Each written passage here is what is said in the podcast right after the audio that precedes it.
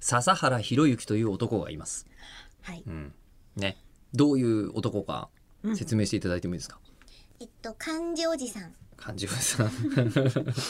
漢字大好きおじさん。っこいい漢字を愛し、漢字に愛された男。うん、サンシャイン池崎じゃない。 えーまあまあまあそんな感じですよ。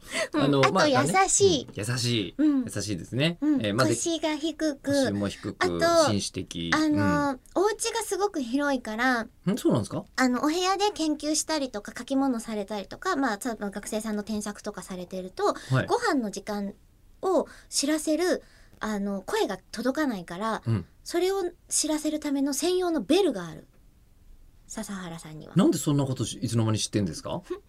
そう、イベントでお会いしてからですね。あ、そうなんです。この間のね、えー口を開くというイベントのあの、うんゲストだったそう笹原さん。で私自身もすごい漢字のことがに興味があるから、うん、中村江里子の絵はね、 もう日本でも最も画数が画多い数の部類に対部類入に入るる絵ですからね。うんっていうのがあってそれ以降もですねプライベートでいろんな漢字のことについて聞いたりとかプライベートで漢字について聞いてるんですか。そうあの地方出張させていただくとその地域そこだけで使われてる漢字があったりっていうあーものに私も出会ったりして、エビが北海道では表記が違うとかね。そうそうそうそうまさにうんうん先日その話に、ああのお互いのその、えっと、メッセージアプリの中でなったんですけど、んやり取りをしてるんですよ、うんでそしたら「あ今ご飯を告げるベルが鳴りました」っていう書き込みがあってご飯を告げるベルが鳴 る。 「夜明け告げるルーの歌じゃねえんだ」とそう思だって、ね。うんで聞いたらその、いやあの歌人が呼んでくれる時には歌人。ですよ新しい表記と、ん歌人が呼んでくれるんですよベルでって言ってあ猫に餌やる時だと思って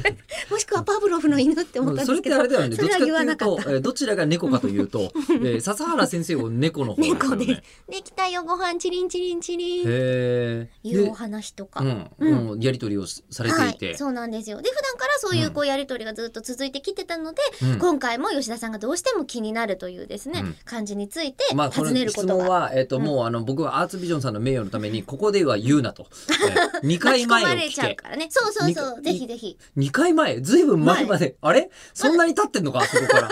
何を無駄な話をしていたんだろう。をぜひ聞いていただきたいと。そうですね。うんそうすると、まあ、笹原先生にある問い合わせをしていると。はいで、。その問い合わせが戻ってくるのか。はい。え、でも既読さっきついたんですよ。ついたん直です前の収録で。そうなんですでよ。最後についたんだけど、うんまだ帰ってきてないというところからすると、知識の中にはなく、うん。一回受け止めて、わざわざ調べてくれてる可能性が、うん。